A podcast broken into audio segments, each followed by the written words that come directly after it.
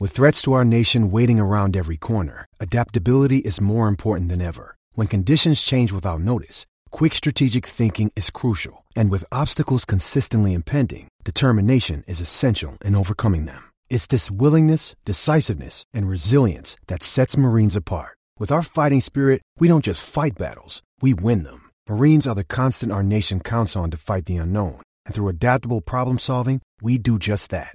Learn more at marines.com. When we made our McDonald's spicy chicken McNuggets, you were praise hands emoji. Then we ran out, and you were streaming tears emoji. Now they're back, so you can be grinning face with sweat emoji. Order ahead on the McDonald's app. Break out the party hat emoji, because a six-piece spicy chicken McNuggets is just two fifty. And if that's not enough, try a spicy McCrispy or a spicy deluxe McCrispy. And if that's not enough, there's always the sauce. Price and participation may vary. Ba-da-ba-ba-ba.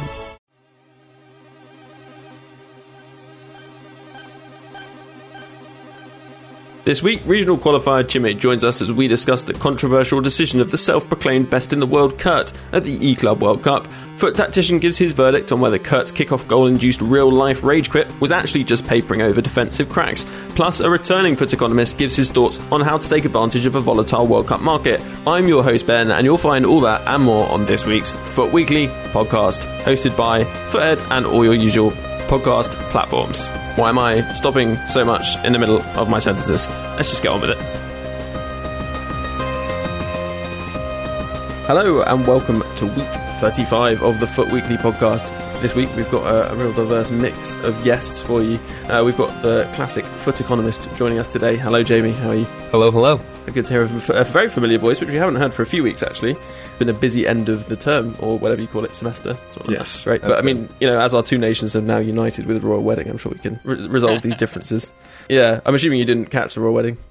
Uh, I, I, I didn't catch it, um, but a lot of uh, my acquaintances did, and uh, I, I got the backstory from them. So I'm, Ah, interesting. I'm as good Okay. as watched it. Yeah, I have to say I don't think because they would have to wake, woken up pretty early to, to catch the royal wedding in the US. So, Yeah, it, it was airing at 6:30 here in the morning. considering I was not really doing anything in the middle of the day on Saturday, but still chose not to watch the royal wedding, I it's a pretty good indictment of what it's like. A man who is also in the UK but probably didn't catch the royal wedding either is FUT Tactician Steve. How are you doing? I'm good, thanks, Ben. Yeah, excited to be here. Exciting times for FIFA Ultimate Team at the weekend. Uh, looking forward to getting into discussions about all kinds of things. Yeah, and, and in fact, the first thing to, of course, ask, talking of all kinds of things, uh, what everyone will want to know is how are the chickens? The chickens are fine. Um, I was just outside in the garden a few moments ago, getting towards the bedtime. Um, so I'll probably have to go and tuck them in at some point in the not too distant future. Bless. and our final guest uh, is a brand new guest for the podcast. It is Chime, and Chime is a top 100 player. Uh, he's finished 40 and 0, and uh, he was a regional finalist as well. So, Chime, a warm welcome. Welcome to the podcast. Thanks for having me, guys. Really appreciate it. Great. And uh, I think we're going to start off with something that uh, you should feel fairly comfortable talking about being a pro player, something you'll, I'm sure, have an opinion on, um, which was what we saw at the, what is the Club World Cup, Club E World Cup over the weekend. It was maybe the second last day of action. Um, we saw Kurt face one of the previous winners of the competition, actually, Bromby, and Kurt playing for MK. Uh, what, I don't know how to say the name, but maybe Makers or something. Kurt's partner on, I think, playing on PlayStation didn't maybe quite do Kurt any favors, put him in a position where he was a couple of goals down going into his leg. Basically, what it came down to is three kickoff goals against Kurt and another long shot goal meant that he basically just dropped the controller and walked away from the console. It's something that we haven't really seen before in the pro scene. Someone sort of getting that frustrated that they walk away. And so, from your pro perspective, would you consider sort of walking away in the middle of a, you know, you, you've won the opportunity to, to appear at this event. Would you consider walking off when, you know, the deficit wasn't huge? Well, I mean, it was huge, it was big, but it wasn't completely insurmountable. Would you, you know, walk away at 70 minutes and, and just drop the game? Personally, I wouldn't because I I believe this game anyone can come back, so I would have kept trying. But it was really frustrating because he really did outplay his opponent, I think. But um, the game just didn't go his way, and he ended up conceding some goals, and that can be really frustrating as a player, whether you're playing at a live competition, a pro friend, or a gold one player, whichever one it is, it can be really annoying. Yeah, and and did you feel like the goals that he conceded, you know, there was justification for being annoyed? I felt there were things he could do in all of those instances that could have avoided conceding that goal. Well, depending on the situation, for his it was kind of unique because, like I said, he was outplaying his player, uh, his opponent, but didn't get the goal. So that mm. I think led to the frustration more than the kickoff goals. Because if you notice, he would have chance after chance, reaction after reaction, and then once he couldn't break his opponent down, and then he gets a goal finally, and his opponent comes straight from kickoff, like that. That is really really annoying, especially at the pro level. So I think it was more of the frustration of the lack of consistency in the game rather than just because oh he was conceding kickoff goals. Mm. Probably good time to I guess talking about that. Move on to Steve FUT Tactician. We have uh, well we exchanged messages about this, um, having had a look at the clips, and we're actually kind of questioning whether he had that much cause to be frustrated with the goals because a lot of them did feel like defensive errors. Yeah, um, my view is very much that Kurt is his own worst enemy in a lot of ways. Um, totally appreciate what Chime's saying there about the frustration and what have you, and not having won a title. I think he puts a lot of pressure on himself by proclaiming himself as being the best player in the world. You know, nobody else says that. Mm. Um, he hasn't got the, the titles to, to back that up, and I think he's maybe maybe it comes from the fact that he's beginning to realise that he's not actually the best player in the world. Mm. Um, I, I, agree with Chimmy that he, he, played really well in that game, but as you say, we exchanged messages looking in details at the goals that he did concede, and there were undoubtedly errors there. Um, the the first so-called kick-off glitch, um, the goal that he conceded, I would argue that he, he controlled his, his CDM for far too long, and he was he was a hostage to fortune in terms of just leaving a lot of the defending up to the AI in the first place. Well, if he'd been more proactive and taken control of his centre back at an earlier stage, I'm not convinced that he would have ended up conceding that goal and nobody would have been talking about a kick-off glitch. And in the second goal, um, it was a great goal by his opponent. Um, some great dribbling in the box. Uh, Kurt was trying to read and react what he was doing and, and move his centre back accordingly. Um, he did actually take responsibility and took it out of the AI's hands on that occasion. And he was just found wanting. He just wasn't good enough to, to match his opponent on that occasion. Yeah, I mean, um, it's an interesting point there because well, actually, first of all, I should say that these clips you're probably wanting to see these goals if you haven't already to kind of understand what we're talking about. If you go to Futhead's Twitter uh, page, search Futhead Twitter, um, and it'll come up. And on the tweet that they've put out about this podcast, you'll find links to each of the goals, and I'll probably put some kind of identifier. I think this one's the third kickoff goal, and it was also sort of the one where he was dribbled in in the box. So I guess I might put that as well. So look out for those. And basically, I think with this one, what he does wrong is that he doesn't First of all, he probably should, as you say, control the player who's closest to the ball carrier. But also, what he does is he uses a R1 contain or RB contain to press the player, and then suddenly at one point he switches to the player, um, maybe realizing he's made a mistake, and that means that the player just kind of stops dead, basically because he doesn't have AI move assistance on, which may be a sensible decision for him, and that means that the direction the AI is traveling to cover the player just is cancelled basically, and, and that opens up a bit of space for his opponent to then take the shot. But Chime, what what are your thoughts on this? The problem I see with that is this year uh, attackers are a lot more fluid than defensive players. So you couldn't be doing that with the best of uh, center backs, maybe Ramos or Ferdinand, and you could e- easily jockey to the left. And if your opponent just turns to the right with Team of the Year Ronaldo, like you're wide open. I I can see why he defends like that, but personally, I have a problem with people that defend like that because it's it's a viable method. You're kind of leaving it up to chance a little bit, aren't you? I suppose. Yeah, yeah. It's just it's too passive. You're hostage to fortune. Yeah, it's too passive for me personally. Like with the clips I've sent to Steve, like I like to be aggressive to the ball carrier.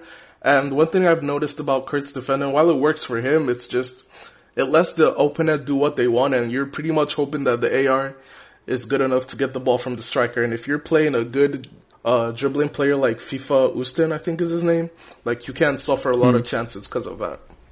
Yeah, I mean, one thing I always wonder, as as sort of like a layman in situations like this, is what actually happens on the kickoff that makes it so uh, that there just seems to be such a high propensity of goals that's scored off of them. And like maybe you guys, you know, you guys can chime in, you know, as, as people that really study the, the game and the gameplay. Um, but to me, like it, it always seems to be that the players react just a little bit slower, maybe are a little bit like slower once you like switch to them. Their first step is just a little bit slower. And and like a couple things I sort of like wonder and, and like take away before you guys chime in on that is one, I think it was really, I think it was inappropriate for him to walk away from from the like the game you know, and sort of, sort of like throw it down. I always wondered what it would look like to have like a in real life rage quit. So I guess that way, and I guess now we've got. Although that. he uh, did actually Um, reconnect to the opponent, which is not a feature that EA have uh, introduced yet when, when he came back. And finished off the game. yeah, yeah, that's a future request. Um, but uh, yeah, I mean, I, I just think you know at this stage, I think they they you know whether they like it or not, or it should be held to a higher standard. Um, you know, I I, th- I think personally that kickoff glitches, uh, so to speak, are um, you know sort of like RNG aspects of the game. Uh, and, and kind of come with the territory when you're when you're playing a game like FIFA, which has a lot of RNG aspects. Uh, you can sort of liken it to well, you know, you you get kickoff as well. Um, so it's really just you know a matter of you. You're both playing the same game, if you will. So it's it's sort of up to you, in my mind, to take advantage of it and you know realize that hey, you know kickoffs are, are a real time where you know maybe as you guys are going to tell me that players react more slowly, and this is how exactly how you have to take advantage of it. And, and this is how you have to defend against it, and maybe some of that's that's mental or whatever. But yeah, I'm sort of rambling. I guess I guess my question to you guys is: Is there a is is what is it that about kickoffs that are you know markedly different about just Well, regular? I, was- I wanted to just start actually because you kind of made two points there. One was about sort of the ethics of Kurt quitting, which I think we'll come on to uh, in a bit. Um, but you did mention about you know maybe this is just part of the game that people need to be learning about and learning how to either exploit or defend against. And I think that was what um, Spencer Owen's point was. He was hosting the show and, and has got a lot of stick on Twitter of kind of saying this. But if you are a pro, pro player, you should be aware of this and you should be trying Yeah. your best to avoid the situation. I- I've got a slightly different take on this in the sense that I think that the kickoff glitch and what Jamie's just described, um, it was certainly a problem pre-patch before it was actually patched. Um, there was a problem with player reactions. Uh, the back four tended to drop deep, um, and there were issues which which did appear to be resolved. I think one of the, the residual effects of that is that it's kind of got into a lot of players' heads. Um, I think that mental. yeah, absolutely. I think that they tend to get more triggered, and if they do happen to concede a goal from kickoff, it's like, oh wow, it's a kickoff glitch, um, and they become a little bit almost intimidated by the by the idea of even facing a kickoff, um, and it affects the way that they defend. Um, So, I think one of the things that I really noticed in that game, I, I didn't watch the tournament um, at all, really, but I caught the whole of that game, and um, I could tell from the start that Kurt was already kind of triggered. I don't know what it was. Maybe it was going down with a couple of goals down, um, or just some luck he'd had earlier in the tournament. But he wasn't happy from basically kickoff, and that just was exacerbated and exacerbated. And he's someone who kind of tells himself he's the best player in the world. Whether he actually believes that, I don't know. But he certainly tries to kind of boost his confidence, and and, and also has this kind of huge sense of injustice constantly. Maybe partly born out of the fact that he wasn't allowed to compete last year because of his nationality, which is um, another reason why I don't know. Maybe he feels disenfranchised in some way, but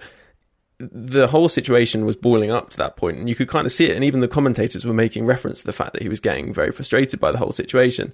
And we've all had it in games where things start to go against you, and you just kind of can't really deal with that in some way, and you're just not in the right kind of mental state.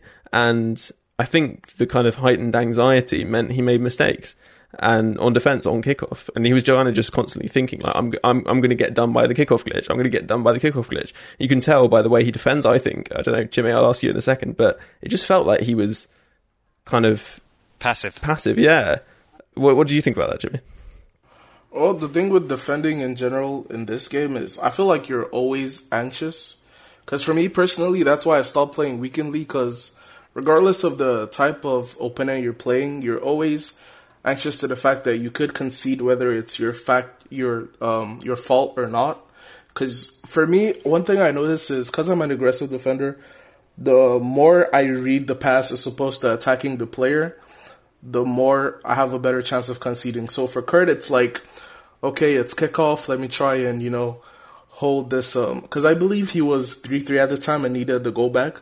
So he was just trying to make sure at all costs that he didn't concede off kickoff and he's second man pressing when the opponent's inside the box and the AI just doesn't do anything. And there are instances where I've tried to cover passing lanes for a kickoff glitch, and it's just like your player's right there and the ball goes right through, and chances like that you can't really do anything about it.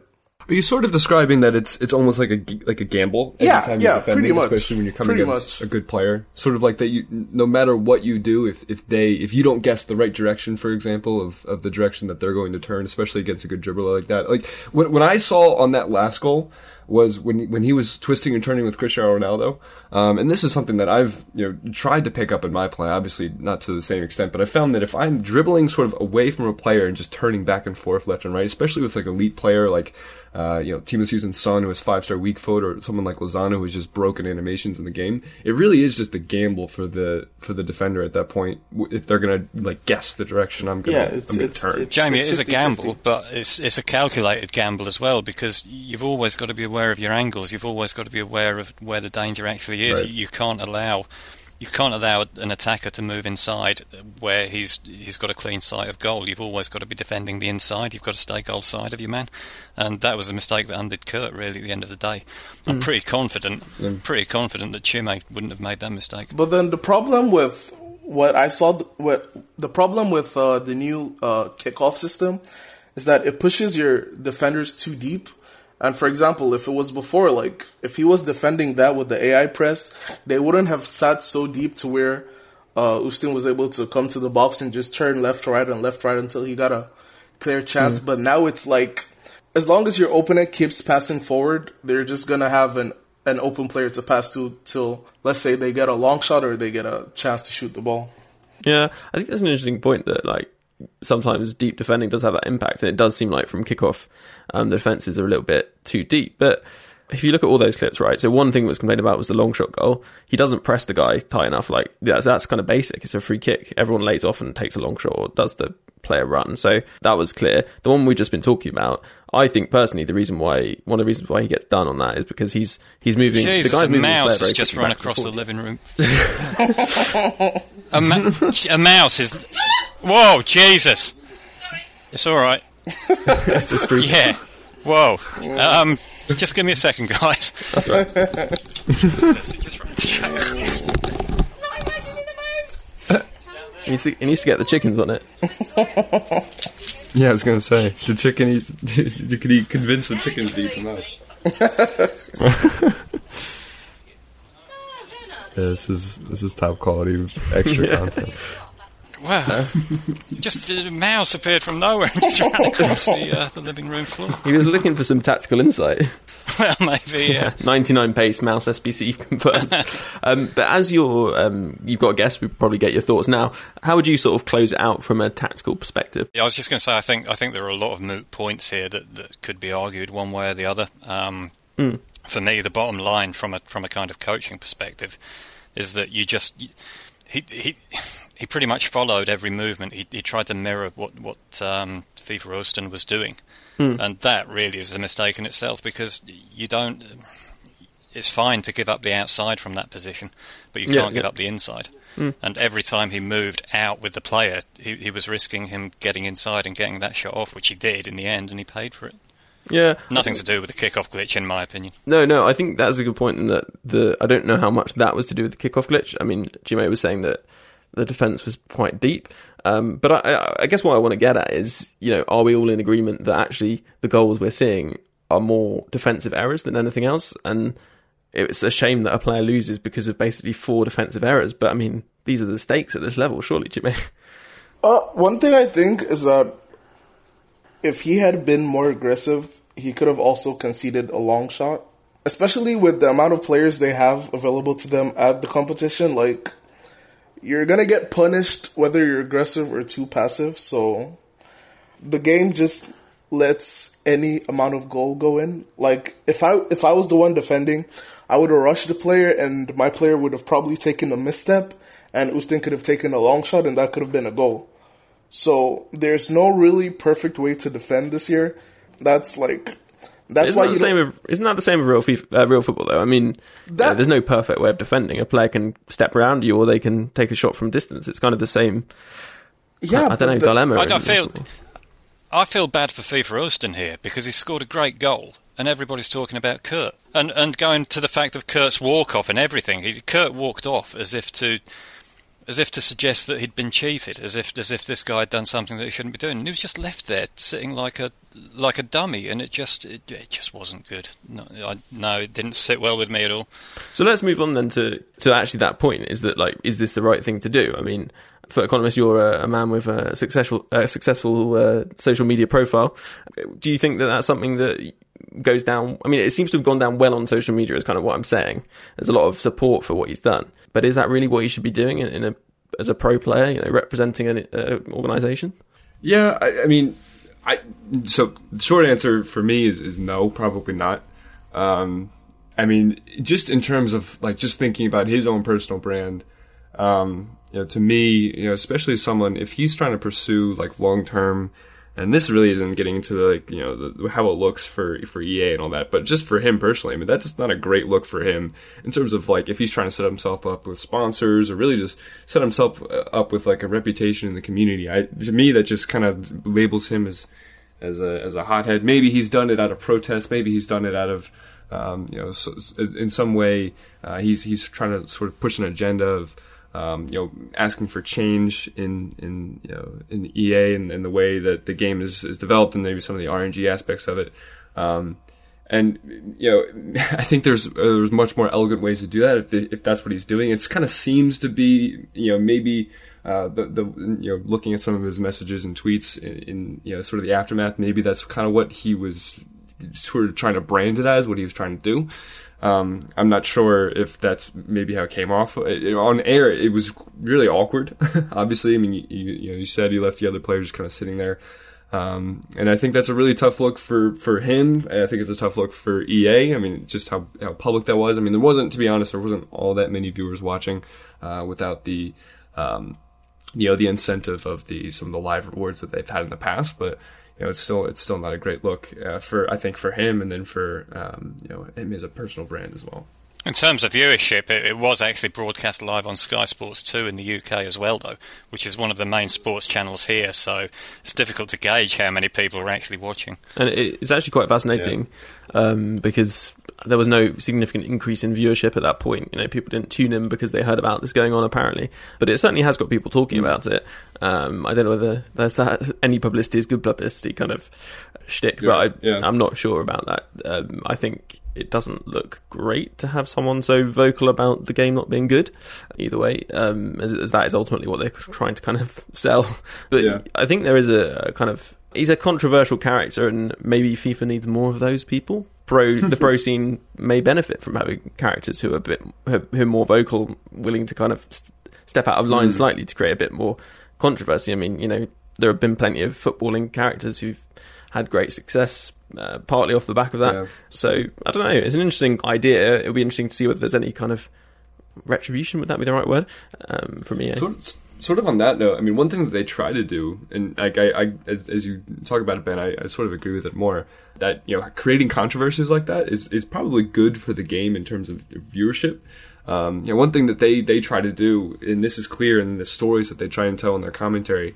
You know, they, they try to make stories, mm right? Like with the DhTekkz, for example, they constantly talked about how young he was, or you know they, they try and pit nations against each other they try and pit regions against each other they try and pit consoles against each other. And it's all just to try and create some sort of controversy to make the game interesting to watch because really as, as a spectacle i'm not sure that fifa is, is the most entertaining um, esport to, to watch um, and I mean, certainly it's it's not a, boring thing to watch, but the gameplay, you know, especially at this point in the year, can get a little bit repet- like repetitive. So it really is all about yeah, the storylines. And you know, as you say, something like you know something like this, where you have a controversial player, you know, that someone's going people are going to want to tune in to follow to see you know, what he gets up to this time, could be a good thing for it in terms mm. of viewership. Yeah, that's true. Jimmy, where do you stand on kind of Kurt's? Uh, do you think he should receive some kind of ban from EA for trying to quit out, essentially? I don't think so. Another thing I did hear from I heard it from a pro, but I don't think it was at the event, was that there was match fixing going on at the Club World Cup. Which is I mean, I wasn't there so I I, I can't really say, but like apparently Oh, match fixing did you say? Yeah, yeah. And I think that was one of the things Kurt was, I guess, protesting against. A team I heard that's that's what I heard, a team came together to make sure that uh, Unilad didn't go through or something like that, and like stuff like yeah, that. so like, two teams played each other in the final game of the group stage, and Yeah. if one of the teams had beaten the other team, then Unilad would have gone through, and that team had already qualified. Yeah. So they should have been trying their best to beat the other team, but it seemed Yeah. like they weren't trying their best. So yeah, although I don't know, but isn't that more a, a professional team should be professional about about the way they approach games? I mean, Yeah. Question of ethics within the professional teams, that isn't it? Really, they should know better. You would argue. I would, I would think, in terms of sportsmanship. And that's my kind of question is like, you know, someone like Spencer Owen who's tweeted sort of, I guess, saying that Kurt was wrong to do what he did because, um, you know, loads of people do a huge amount of work to make sure the events happen. You know, it's kind of throwing it in their faces, but also as a professional sports person, you have kind of a duty of professionalism. You know, if a referee had made a, an accidental mistake on a football pitch somewhere or a strange decision happened because of VAR being introduced or something like that, the team wouldn't walk off the pitch and refuse to play. That that would be considered pretty unprofessional, and they'd get fines, etc. So I've, I don't know. I feel like he, personally he took a step too far. It's fine to, trying to talk about it with EA, put it out on Twitter if they're not listening, etc., etc. But kind of what he did was essentially bringing the game into disrepute, which people are quite happy to do because there were lots of problems with the game. But at the same time, I'm not sure whether this was quite the right thing to do. My question is, if he didn't do that, would anyone have talked about the event? yeah, I mean, possibly not. It's a shame that it's a shame that we're not talking about a great win by FIFA Alston. That's who I really feel. Maybe I don't know whether it was a great win, but It's a shame that we're talking about all the negative aspects of it. Yeah, I mean, it's a shame we're not talking about a great win for Kurt because it could have been if he'd had his head in the right place. Arguably so. And and you know, is is a point I'll make about we've made it before about the podcast having coaches, having someone there, you know, who's who genuinely like can focus you or, or can make a difference to your game. I think it's huge. Some of these, I don't think he did have the mental capacity to deal with what went on in that game, and so Call me Kurt. yeah, yeah, Steve, Steve's here for you if you need. So yeah, I don't know. Um, we're kind of completely speculating about the whole situation. Obviously, we weren't there, and I don't know what it's like to be in that situation. Of course, Chime probably has more of an idea. When you did your regional qualifying, did you have anything like this come up? Any kind of real problems with uh, EA? Um, no, not really. I just it was more my fault for playing bad. But like, one thing I hope they fix is long shots. Because I remember regionals, I was playing uh, Diddy Chris Little, and it was a really tough match. I got the first goal, then straight out of kickoff, he passes to Team of the Year Suarez, boots a long shot, and that's a goal. And it's like, why why should I work 45 minutes for a goal if you're just gonna come back two minutes later and just take a long shot and that's a goal? Like that's that's not fair on players who have practiced attacking, defending, practiced to get good, only to come and concede to a kickoff goal or a long shot. What is the way to fix? Yeah, because I was going to say, isn't that part of the game? Like, isn't that part of football? Yeah, I mean, in in like it- the only thing I could think of, that, I mean, that could fix that. Like, I, I don't would be to make the game longer so that there is more that, that so that the RNG aspects just mm. kind of go away. And I and I guess that's sort of why you know they have you know 40 games in weekend league, such a you know outrageously high number that you have to put in you know 10, 15 hours of gameplay is so that you know the RNG aspects of that sort of get leveled out over the course of those 40 games. You know, in in a game where you know 15 minutes there it's it's so easy that you could just turn around and take like a pop shot with you know team of the season sun or something ran, random like that or like a Lozano and he could literally just put it in from like anywhere like a ridiculous angle to negate the work that you've done for 35 plus minutes and a half is it's I I completely agree it's outrageously frustrating but it's it's it's part of the game and I don't know how you would fix that For otherwise other than maybe sorry, taking that and kind of expanding on it slightly. Is it is it fair to say that FIFA kind of stands alone in the gaming the gaming landscape in terms of are there any other competitive games where you can sort of have aim assistance, where you can just vaguely point in the direction of the goal and shoot, and it's going to go somewhere near? You know, in terms of increasing the skill gap, isn't that something that should be looked at? Yeah, I mean, I, I don't really buy into the whole kind of like there's no skill gap because otherwise, you know, there's lots of things to demonstrate that, that isn't the case actually. But your point about assistance, yeah, the game's heavily assisted. We had a guy who emailed us saying, I play on manual and I've played other players on, who play on manual and it's the best FIFA you'll ever play because ultimately most things that happen are your fault. Like you, you can't blame anyone else. Um, and that kind of, if anyone's played Rocket League, for example, a much less frustrating game, I think, because everything is so down to kind of the pure physics. If you're really bad at it, Yeah, it's still quite frustrating. But Good, good. your point holds. I'm not claiming to be. good. I think it's going to be a really interesting next couple of years to see which direction EA takes it. Because I think uh, Steve brings up a great point about you know you know taking away some of the assisted parts of the game and to, to sort of increase the skill gap, if you will. And that could be a way around you know some of this RNG stuff, you know, not, and not have to do some of the my suggestion, for example, which would be just to make the game longer to try and you know negate some of that. Because I think EA is going to have to make a decision whether or not they want to pursue you know FIFA as an esport, if they want to pursue it as a uh, you know a regular mass market game. And I think just uh, you know just based on you know how we've seen it progress so far, it's going to stay a mass market game for a while. Yeah, yeah. Financially, it makes no sense to do anything else. Yeah. Yeah, exactly. And I, I just wonder if maybe we'll see some sort of, um, I don't know, maybe some sort of, you know, how even now you can you can tell a notable difference between gameplay between something like FUT Draft and. Um, you know, if, uh, weekend league. There's an even more big difference uh, between seasons, like online seasons, um, when you're not playing with Ultimate Team and regular Ultimate Team. Uh, and I think that's mainly down to, I don't think there's anything just uh, in terms of gameplay that's different. I think we've been told that it's just down to chemistry boost. Um, but I, I would, I would just wonder if maybe EA is going to release uh, a mode which is much more, uh, you know, heavily based on manual controls uh, that's specifically for competitive play, and, and maybe some keep some sort of casual mode. Um, like. Yeah, I, I think personally that would be probably you know the best way to do it in terms of not affecting people because I think what you got to remember and Chime's point about long shots is is very valid as we were saying. But if I wasn't kind of banging in long shots with my Ronaldinho, I'd be pretty disappointed with the game to be honest. Right. Like, I'd, Yeah. I think I'd, I'd find that quite frustrating that you know you couldn't score the wonder goals. Like I can't do a rainbow flick volley. That's part of the fun of the game. Like I, I play it for fun. I play it partly to score fun goals. Like I there's a lot of people who do that and a lot of people who are far more basic level players than I am who really enjoy that aspect of the game much more than anything else like scoring a good goal maybe beating some players but it's, it's partly about the fun. Um, and reduction in randomness would basically mean players like Musa it sounds great to us but just wouldn't be able to score great goals. And the the best way to do that, as you were saying, is to create a competitive mode within the game, much more manual, uh, much less RNG, and um, essentially when you play FUT Champs, you'd be using that kind of gameplay, and the rest of the time you wouldn't.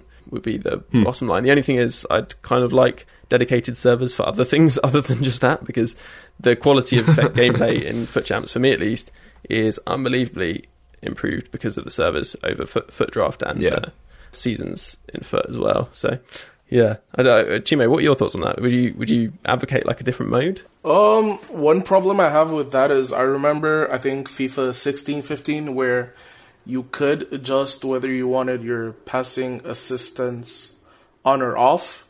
You have to have it off, I think. Well, before it was on or off, now it's just it's not there.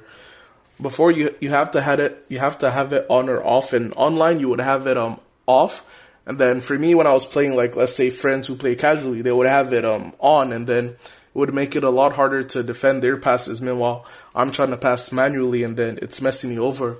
But what I'm trying to say is if you have that in, let's say someone like me or Diddy or other pro players who want to just focus on FUT Champions who would have to play on manual, if we played on manual and then came to online seasons and played against full auto, like we would probably get wrecked, I think. So you'd need like a different practice mode as well, almost. Yeah, exactly. Um, and that would be. Yeah, that would be a lot to handle. One thing I think can fix long shots is if they made it as inconsistent as free kicks, if that makes sense. But That's then I guess you're getting back to that point that I was making. That then I used to score a couple of wonder free kicks. You know, at least like five to ten every year, and this year it's been like two or three. Yeah. so you know, you, Yeah. you end up getting into that territory when um, people like me, who for some reason would rather score a nice goal than win, don't enjoy the game nearly so much um, as others. But you know, maybe that's part and parcel of, of the move that EA take. But to be honest, considering their numbers, the way their um, financial model works, I just I probably know more about this than me for economists, but I can't see it happening that they would change the game so drastically to suit um, competitive FIFA. Yeah, at least not yet. I mean, at the at the stage of, of growth that it's at Mm. right now, Yeah, um, I think it would honestly be you know throwing a bucket of water on the fire if if, if, if anything if they really pushed it and you know created a, a gap between the general sort of regular player, casual player, and then the you know super high level skilled pros because it would it would feel like when you're you know for a player like myself for example I'm a decent player but if I if I went into a game and I matched up against a top 100 player and I got just absolutely worked and because I was playing on manual and I just couldn't keep up with this guy um, and I got beat like 8-0, I would, I'd, I'd be done for the day. like, I, it just wouldn't be fun. I mean, it's, it's one thing to, it's, it's one thing to lose and, and, you know, have some sort of like, ah, well, I just got beat because of kickoff glitch or that guy has like R9 and whatever. But it's another thing to get absolutely completely handled. Um, and you know dealing with that mentally and then you know is is is tough especially you know, when when you are when you when you really can't play in the game you really just well yeah I just got completely outplayed is really frustrating especially with it when it's like when it's such a personal uh, video game because it's, it's Yeah, one yeah, that's a one. really good point, yeah. uh, and it's one v one for a long time. Um, so I I really do think it, it becomes such a personal uh, sort of affair um, and which can make it And I do think that would be one of the difficulties is like how do you bridge the gap between someone going like into the pro mode from playing regularly and if you Yeah. want to dip between the two it'd be very difficult as Chime was pointing out in terms of sort of switching between manual etc but it would be interesting whether they can find more of a balance maybe but it is something that we're going to have to kind of wait and see. As always if you've got any kind of uh, suggestions, I suppose, on this, um, insights, just get in touch, futweekly uh, at mail.com or tweet us at futweeklypod. Right, so I think we've probably talked enough about uh, the pro scene. Uh, there are many of you who may not actually be interested in this at all, in which case you've had a really interesting half an hour. So we'll move into talking about a bit of tactics, but definitely lots about the market as we've got Jamie back this week. So let's uh, move on to a nice FUT Weekly break, and we'll be back in just a second. Well, that was a long first half of the podcast, so why not reward yourself by leaving us a review wherever you get your podcast? And also, if you don't already subscribe, please do, and you can do that if you're listening on Futhead through the links just below where the podcast is embedded, or just search FUT Weekly on your podcast provider of choice. Well, welcome back to the second half of the FUT Weekly podcast, week thirty-five. Um, it's Chime's first FUT Weekly break. Uh, how did you How did you find that as a as a break overall? Oh, it's pretty nice. Gives us a chance to, you know, what we kind of. Well, Jimmy, I think that's probably enough because uh, we don't want to reveal too much about the FUT Weekly break. It's quite a quite a closely guarded secret. Right, let's move on to the market. As I was saying, um, for economists, it is a really quite crucial time um, at the moment uh, going into World Cup. People have kind of, I think, started to realise this. There was a, a tweet from Penthes alerting people to the fact that uh, a lot of clubs could basically lose value. Um, Uh, yeah, you're right. So, I mean, where we're at right now is we have essentially one more weekend left until the World Cup mode drops on the 29th of May. And there's a couple things that are going to happen, and, and there's a couple things at play that are going to, you know, make the market move pretty significantly. And it's already, you know, the anticipation of that is what's making the market move as we're talking about it right now. Um, the the main thing is people know, and it's already been confirmed by some of the guys at EA via Twitter, uh, the EA devs, um, that you're going to be able to use coins that you have amassed on regular FUT to open up packs and get yourself started on um, the World Cup mode. So you're going to be able to use, say you have, you know, for example, one million coins on on FUT. You're going to be able to use that in World Cup mode to open up packs to get yourself started in the World Cup mode. Um, and what that's going to do, I mean, essentially, I think we're going to see sort of a mass migration of players away from regular FUT to this World Cup mode. And I think people are going to want to open up a bunch of packs to get their team stacked and ready to go on World Cup mode. And what they're going to do in order to fund that, they're going to try and sell all of their big time players, sort of liquidate their clubs in order to fund those pack openings. Um, I think what a lot of people have been talking about and what we're already starting to see is after this most week, most recent weekend league is a lot of people are starting to sell up their clubs. Uh, some of the big name players, uh, a lot of team of season cards, team of the year cards, high end informs, expensive golds, uh, icons. Uh, really, if any, anything you can think of that isn't an SBC requirement right now um, for some of those team of season SBCs is is taking a hit.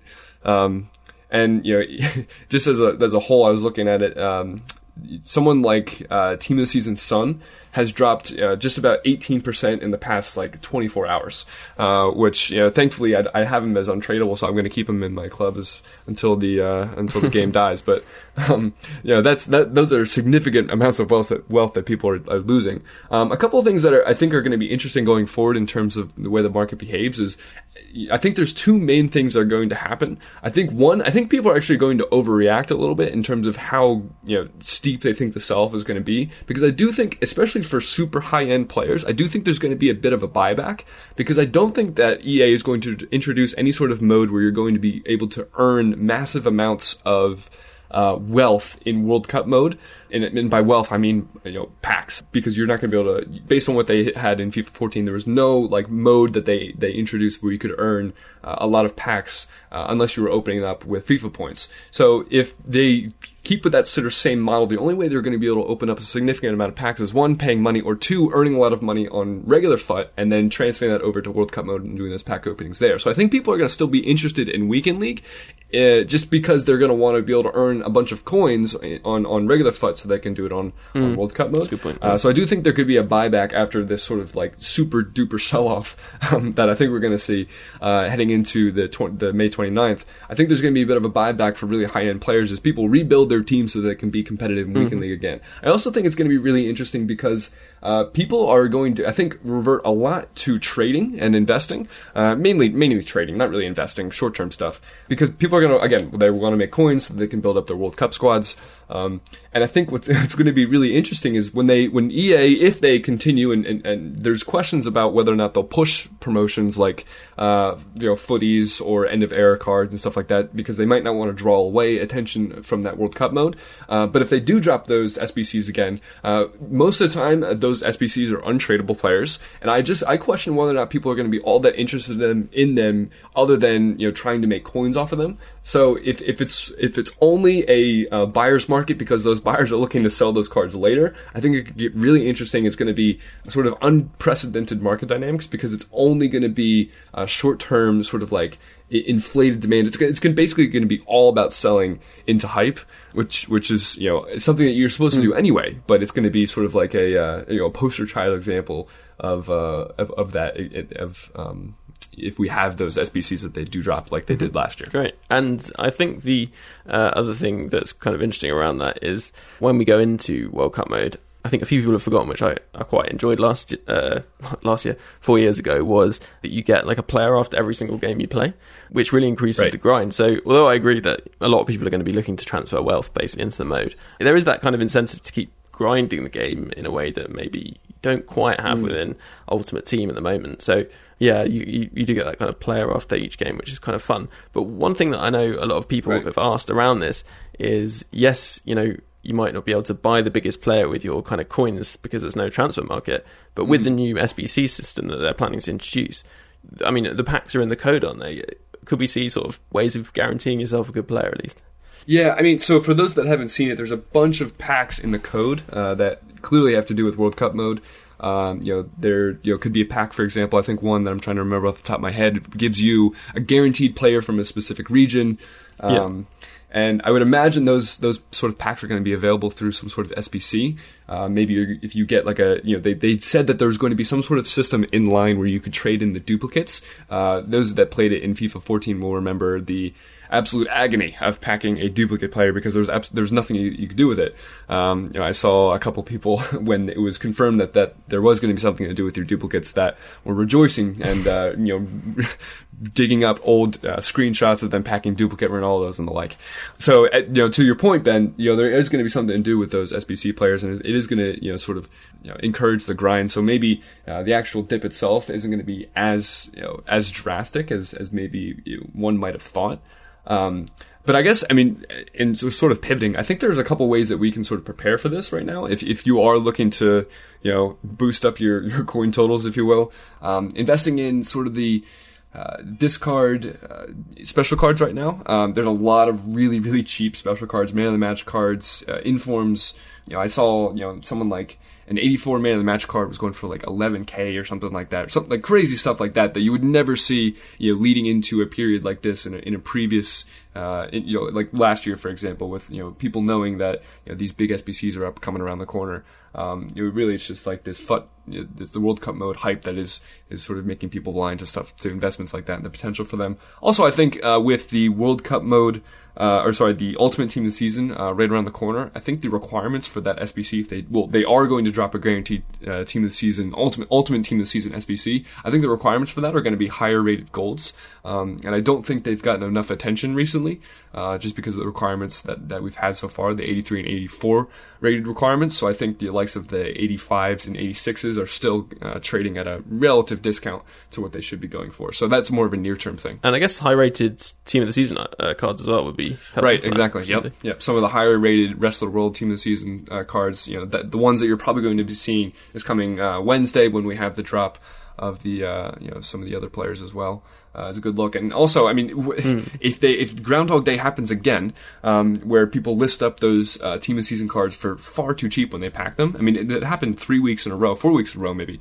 Um, I, I think it is. Um, people essentially just listed those team of season cards for way too cheap when they packed them out of that SBC, uh, that the World SBC. I mean, it, it just just buy them when you know, people list them up, and then just hold until Sunday, and you're you're good as gold. Yeah, definitely. And um, so that's kind of from a trading perspective. But we know Steve has an interesting insight in terms of using uh, Liverpool's custom tactics that we may well see in the Champions League final this weekend. So, Steve, what can you tell us about those tactics? I know it's going to come out in a video, so I don't really want to kind of give people too much. But what's the basis of this uh, Well, principle? it was kind of born from the fact that we've got so many great cards now in Ultimate Team. Um, so many fast players, so many great finishers. And I just really wanted to look at a way of, of utilising them to their maximum potential, if you like. And the play styles that I've recreated in the past, it's always been the more the more attacking teams, the more attractive kinds of football.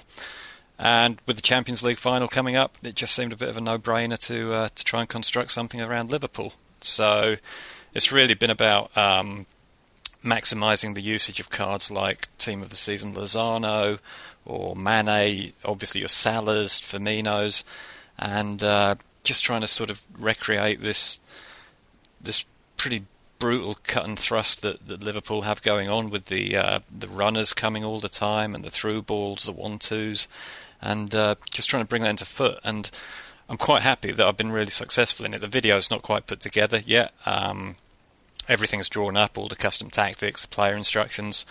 Um, I've tried it myself in FUT Champs with great results, um, and I've passed it over to Chime, who's also been road testing it. I understand with fairly great success, right, Chimmy? Yeah, I've I, I did I tried to do a full season on Ultimate Team, and I played six games I believe, and all of them rage quits. It's it's fantastic. It really is. nice. And what formation is that? It's that? four two three one.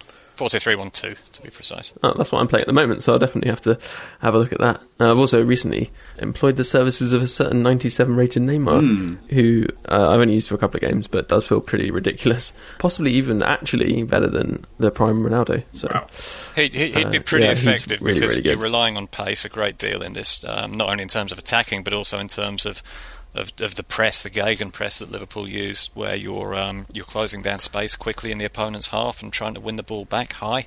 So, um, yeah, pace kills definitely at this stage Hmm. of FIFA.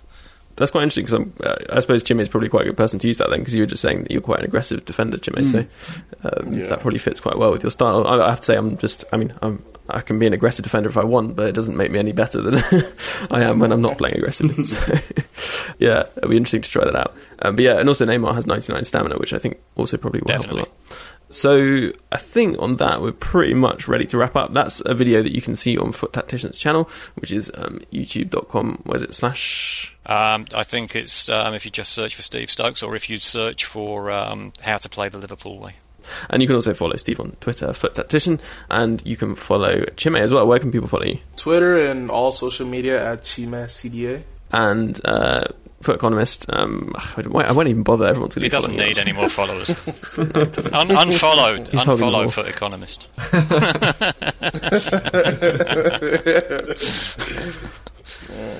And on that, don't forget to follow the main man, of course, at FUT Weekly Ben.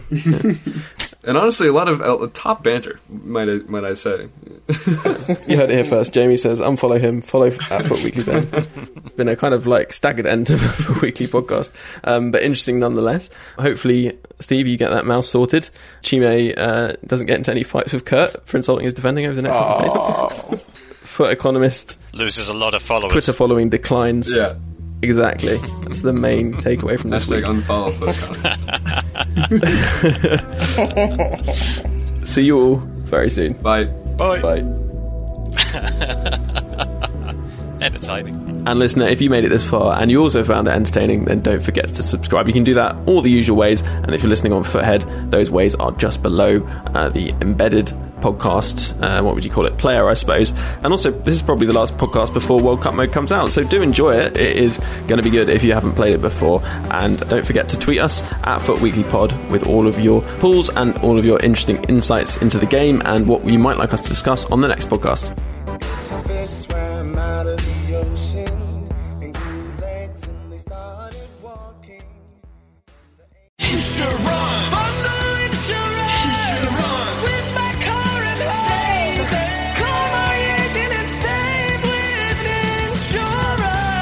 Quote at AAA.com slash insurance and save by bundling auto and home. Sports Social Podcast Network.